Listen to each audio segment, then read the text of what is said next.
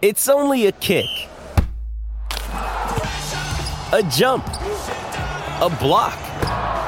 It's only a serve. It's only a tackle, a run. It's only for the fans. After all, it's only pressure. You got this. Adidas.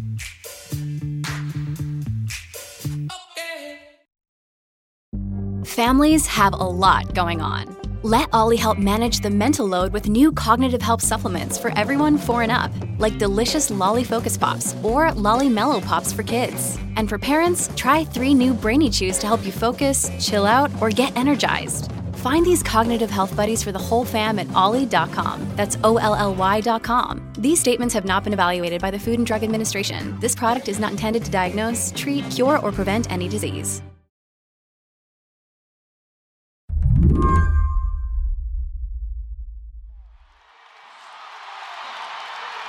March Madness is less than a month away, and last week, all eyes were on the women's game between Iowa and Michigan. But Sportsnet's Hayley McGoldrick says basketball fans weren't just looking at the score, they were watching a player, Caitlin Clark. Caitlin Clark is one of those players who can do a little bit of everything. Number four in the country, taking on the Michigan Wolverines. You see her family there. Obviously, she can score, but she can score from pretty much anywhere on the court. She's a great defender as well. She's quick on her feet. She really pressures who she's guarding in the games. She's drawn comparisons to Steph Curry, who is one of the greatest players of our generation. Recovered by Gabby Marshall. Here comes Clark. Just a few minutes into the Michigan game's first quarter, Clark darts across the court. How will she go for history? And huffs a three point shot 35 feet into the net. The all time leading scorer in women's college basketball.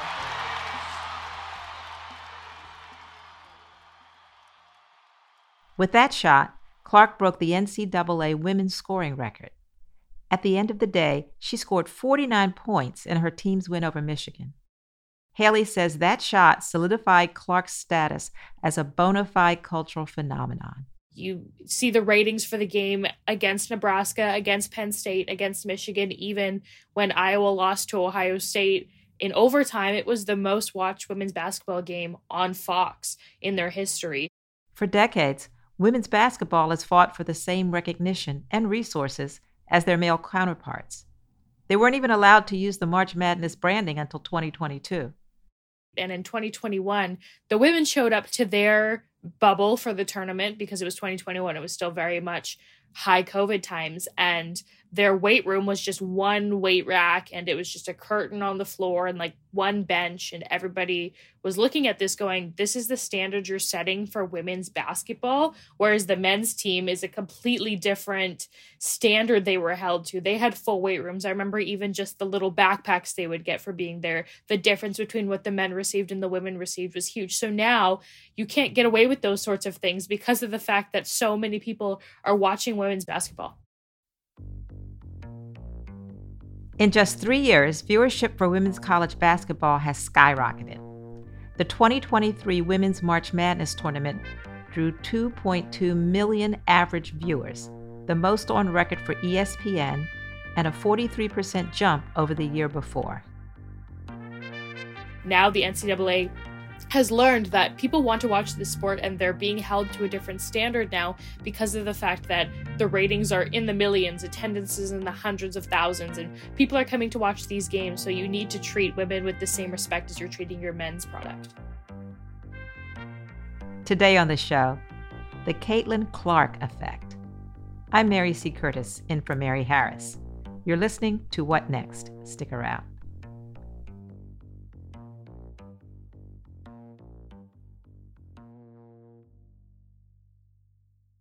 This episode is brought to you by Discover. When it comes to your finances, Discover wants you to know they are the credit card that is always there for you. With 24 7 US based live customer service, everyone has the option to talk to a real person anytime, day or night. Yep, that means no more waiting for quote normal business hours just to get a hold of someone. We are talking real service from real people whenever you need it. Get the customer service you deserve with Discover. Limitations apply. See terms at discover.com slash credit card. It is Ryan here, and I have a question for you. What do you do when you win? Like, are you a fist pumper? a woohooer, a hand clapper, a high fiver. I kind of like the high five, but if you want to hone in on those winning moves, check out Chumba Casino. At ChumbaCasino.com, choose from hundreds of social casino style games for your chance to redeem serious cash prizes. There are new game releases weekly, plus free daily bonuses. So don't wait. Start having the most fun ever at ChumbaCasino.com. No purchase necessary. VGW. Void were prohibited by law. See terms and conditions. 18 plus. Can you tell me the Caitlin Clark story? Where does she come from? How long has she been playing basketball? Yeah, so she didn't just come from nowhere. She's always had basketball in her life. She was named Miss Iowa basketball. She's a Des Moines, Iowa native, so that's why she committed to the University of Iowa. That's kind of her hometown college. She had offers from other big schools like Notre Dame is a huge women's basketball program, but she wanted to stay close to home. And that was never really a huge women's basketball school before that. They saw the talent she had. She can make or break a game, really. You see teams that will double team or triple team, which defensively, double or triple teaming is putting two or three players on a, another player when realistically you're usually playing one on one. There's this great clip online from Clark's high school days when a horde of teenage boys chant overrated at her.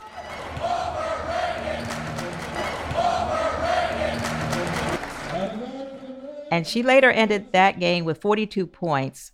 What do you think that that clip says about Clark's competitiveness and what fuels her? First of all, I want to just say I love that clip because you can see quickly how the demeanor of those boys changes.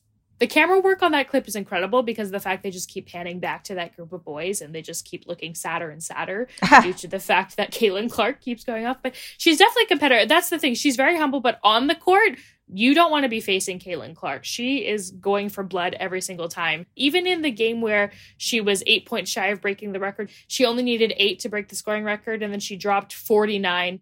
Clark's record breaking night was so thrilling that NBA commentators were talking about it. Hey, history tonight. Caitlin Clark. Oh, no, she did. Yes, she did. Yes, she did. Hey, she needed eight to break the record, scored the first eight points scored 49 on the night. that's a heat check right there. 49. Yeah. Shaquille O'Neal even jumped in to inscribe her into the history books. I, am going to go on the record and say she's the best female collegiate player ever. Ever? Well, I don't know about you. Have you, yeah, you, heard of Cheryl Miller, Ever. Maya Moore? I said what I said. Ever. Diana How has Clark's performance impacted her sport at the University of Iowa? As you said, they're getting people, they're certainly getting eyes yeah, viewership has been incredible. Attendance has been incredible. You even see before when she was on the game where she broke the record, there were tickets being sold for nearly $10,000 courtside. I think you're seeing millions of people viewing Iowa basketball, not just women's basketball, but Iowa basketball specifically, drawing nearly 2 million viewers against Penn State, against Nebraska, Michigan as well. Clark may be one of the NCAA's most popular players, but she's had to navigate her share of controversy. Last year, Clark made a teasing gesture when her team won its game in the Final Four. Waving her open hand in front of her face, she said, You can't see me mid game, suggesting she was moving so fast her opponent couldn't anticipate what was coming. In the national championship, another player, LSU's Angel Reese, made a similar gesture at Clark and faced a days long social media firestorm for doing so. A lot of people liked it when Caitlin Clark did the You Can't See Me motion, but then they didn't like when Angel Reese did it back in her face. And a lot of people were saying, is it because it's okay when a white woman does it, but when a black woman does it, it's not okay? We all know that there's a white black issue here because the fact of the matter is, when Caitlin did it, people were celebrating it and they were talking about nothing but her greatness. But then the second a sister stepped up and threw it back in her face, now you got half the basketball world saying, "Well, you know what? That's not that's not uh, the classiest thing to do. Yeah. That's not the Both of the women spoke out afterwards and they had nothing but respect for each other, which I think is the biggest thing that nobody really took either of their stories or their perspectives from it when they first started talking about it. This is kind of a time women's basketball was starting to first hit its stride and hit its peak. And a lot of people were just so quick to dismiss Angel Reese when realistically both players had respect for each other. A lot of people pointed out on social media that the backlash did seem racist because a lot of folks called Reese classless, use those stereotypical descriptions. Uh, even as you say that Caitlin Clark didn't buy into it. But the whole fiasco kind of exposed this racist double standard among basketball fans and viewers. And it also made me wonder if all of this success for Caitlin Clark, while earned, would have come to a black player in her shoes. No, that's definitely a fair point to make. And you think of it too, you look at the WNBA, that's a league of 80% black women. Black women have been the backbone. They have grown women's basketball. We would not be where we are today without black women in basketball. And I think that really exposed it as well. Like Angel Reese worked so hard to be where she is. She deserved that moment. LSU deserved that title. She was having a little fun with it because she saw what Caitlin did. I think that's the biggest thing too, is that she didn't really do that unprompted. She had seen what Caitlin had did the game before and kind of was like, okay, well, you can't see me. You can see this ring though, type thing. You have to acknowledge though that Clark is idolized by many fans, particularly young girls. If you tune in to an Iowa game, you'll see a whole bunch of kids wearing jerseys with Clark's number on them. Why do you think this fandom built around Caitlin Clark is important? And is it different from the fandoms you've seen around other players? I think it's just really big because I think this is the first time, really, where I've especially heard men talking about it a lot. My best friend, her fiance, he sent me a picture once that they were at a boys' weekend and they had a Caitlin Clark jersey hanging up on their ceiling at their boys' weekend. And I was like, I feel like I've never seen that before in my lifetime. I feel like for me, especially growing up, you could barely watch women's college basketball. It was barely on TV, and now you can watch every game available. There was women's college game day on on Sunday morning, and I got to watch it with my dad. It's just the way that she's really opened doors and opened eyes to women's college basketball, I think, is what's made her such a great role model and really grown the game. After the break, Clark's impact is more than just representational is also financially lucrative.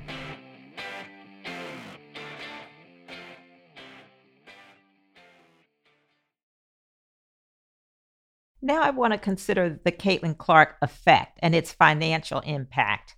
Let's start with Clark personally. She's making money in a big way through those name, image, and likeness deals, right? Yes. Do we have any sense of just how much money she's making? And what are some of the biggest deals? I don't know the exact numbers of what the money she's making, but like I said, she's got deals with Gatorade, Nike. She's got these huge names. It's not just little tiny deals. I know when NIL first started that you would see little local restaurants or local car dealerships working with these athletes, but she's working with some of the biggest brands in the entire world. I'm still that girl from Iowa, but now it's my turn to inspire. If I can drop 40, you can drop 50. If we can draw 56,000 fans, you can draw 57. If I can sign with Gatorade, you can too. And I think that she's definitely making thousands, if not hundreds of thousands of dollars on these deals. It's important to note that there are very lucrative TV deals for broadcasting NCAA women's basketball and they only become more valuable when stars like Clark draw in the viewers. Do you have a sense of how much bigger these deals could be in the next few years? Oh, absolutely. I think the biggest thing is that with TV deals, you've seen a lot of times, like I said before, it was even hard for anyone to watch women's college basketball and it was difficult to find it on certain channels. Sometimes it would be on like ESPN 4, ESPN 5. It's very hard to find. Now, people are going to be fighting for those rights. Fox was seeing their ratings so huge with women's college basketball because of the fact people were tuning in to watch Caitlin Clark. And ESPN has deals with women's college basketball. They have women's college game day. They've got a panel of all female analysts, which I think is incredible as well. And now they're going to not only get the limelight for those big marquee matchups, but also just random games as well, because people know that people want to watch women's basketball. Well, I want to ask about that. Do you think viewers will stick around even after Clark moves from the college play to the WNBA? Oh, absolutely. I think the biggest thing is when you become a fan of a college team, you stick with that team for a while. You become a fan of other players on that team and you want to stick around to watch the rest of their career. Because as much as Caitlin Clark may leave, people have realized the competitiveness of women's college basketball. They got into the sport maybe through Caitlin Clark, but she's not the whole reason that they're going to stay. And I think that's the biggest thing too, is that they might find other players and other reasons to love the game and they're not just gonna walk away just because she's graduated. Once you're hooked, you're hooked. Exactly. We mentioned earlier that the NCAA only allowed women's college basketball to use the March Madness branding pretty recently. What does an official change like that communicate about the profitability of women's basketball? It just goes to show that they're on the same level and that women's basketball is continuing to grow and it is bringing in millions of viewers and it's going to bring in hundreds of thousands in ticket sales as well. And you can continue to profit off of it. And so now that it's getting that respect it's showing okay now we're actually called women's march madness. It goes to show that eyes are on the sport. You better have the standards set just as high. And it will result in higher TV deals because people are tuning in, because people are showing up. I'm really actually incredibly excited to see what the attendance numbers are for this year's the tournament in general, but especially the Final Four and championship. Especially if I was there, I think people want to watch Caitlin Clark take her one last dance. In the excitement of Clark's record breaking game last week, basketball fans were quick to point out that there should perhaps be an asterisk next to this bit of history because two black players, Lynette Woodard and Pearl Moore, hold records higher than Caitlin Clark's record. But they played in the 1970s and 80s before the NCAA recognized female college sports. It really goes to show how wording is important. It's the same way as when a men's player will break a record or a men's player will do something that a women's has done, but you see social media outlets say, the first player. And it's like, well, no, he's not the first player. He's the first men's player. And I think that's the same way with Caitlin. She is the highest scoring NCAA women's basketball player. But if you look at the history, you're not forgetting about Lynette and Pearl, knowing that they probably didn't get their flowers for what they did in their time playing basketball. But now they're getting a little bit more of that respect and that recognition, which I think is huge. And in Black History Month. yes, that too. So, what's next for Caitlin Clark? I think that first and foremost, winning a national title is what she wants to do. That's everything to her because she's put so much of her time and effort into the University of Iowa. And this was her hometown college. And I think she would feel like a little part of her is missing if she doesn't bring a national title to Iowa, even though when she came to Iowa, it really wasn't a huge women's basketball school. And I think number one, winning that title is everything to her. But then after that, having a long, fantastic WNBA career. I can't see why she wouldn't want to go. She, if she has her reasons, that's up to her. But she's such a phenomenal player and would definitely be that number one overall pick. So I think that's what's next for her. But she she's somebody who she I feel like she's built her own path through her entire career. So it'll be interesting to see what she does next. It must be something to be that young and to know you've changed the game. I think that she has handled it so well and also knows while she has all this pressure and the weight of the world on her shoulders that she can do good with it in the world and grow women's basketball and help out young women in basketball and open doors. She's taken her individual success and gone, how can I leave the game better than I found it? Thank you, Hayley McGoldrick, for coming on What Next. Thank you so much for having me, Mary. It's been lovely. Hayley McGoldrick is an associate editor at Sportsnet. That's the show. If you're a fan of What Next, the best way to support our work is to join Slate Plus. Go to slate.com slash whatnextplus to sign up. What Next is produced by Paige Osborne, Elena Schwartz, Rob Gunther, Anna Phillips, and Madeline Ducharme. We're led by Alicia Montgomery with a little help from Susan Matthews. Ben Richmond is the Senior Director of Podcast Operations here at Slate. And I'm Mary C. Curtis columnist at Roll Call, and host of its Equal Time podcast. Find me on Twitter at mcurtisnc3. Thanks for listening. Talk to you soon. Judy was boring. Hello. Then Judy discovered chumbacasino.com. It's my little escape. Now Judy's the life of the party. Oh, baby, Mama's bringing home the bacon. Whoa. Take it easy, Judy. The Chumba life is for everybody. So go to ChumbaCasino.com and play over 100 casino style games. Join today and play for free for your chance to redeem some serious prizes. ChumbaCasino.com. Purchase necessary. Void where prohibited by law. 18 plus terms and conditions apply. See website for details.